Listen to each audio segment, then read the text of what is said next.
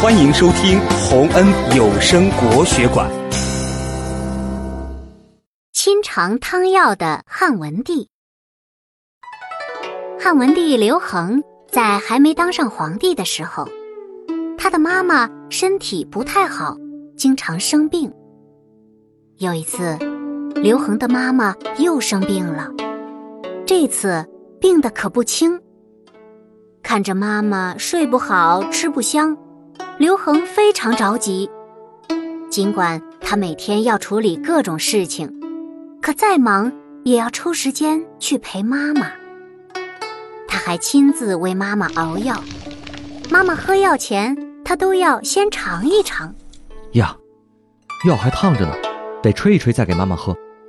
妈妈喝完药了，他担心药太苦，连忙问：“妈妈，药是不是很苦？”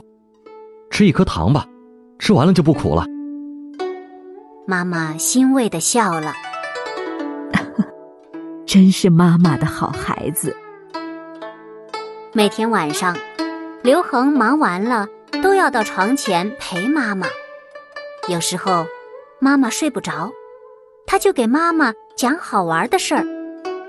妈妈累了，他就帮妈妈盖好被子，还说：“妈妈。”您睡会儿吧，饿了渴了叫我就行。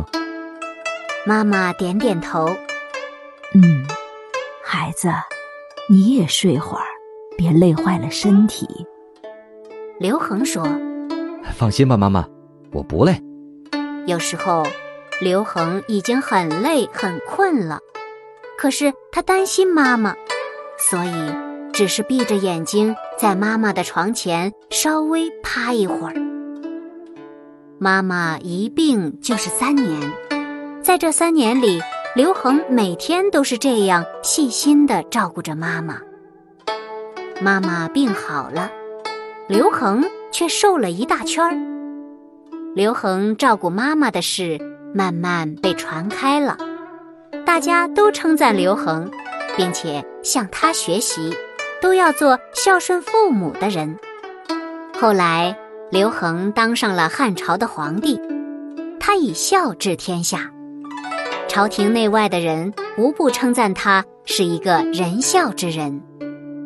他死后被尊称为汉孝文帝，他孝顺母亲的故事也被后人广为传颂。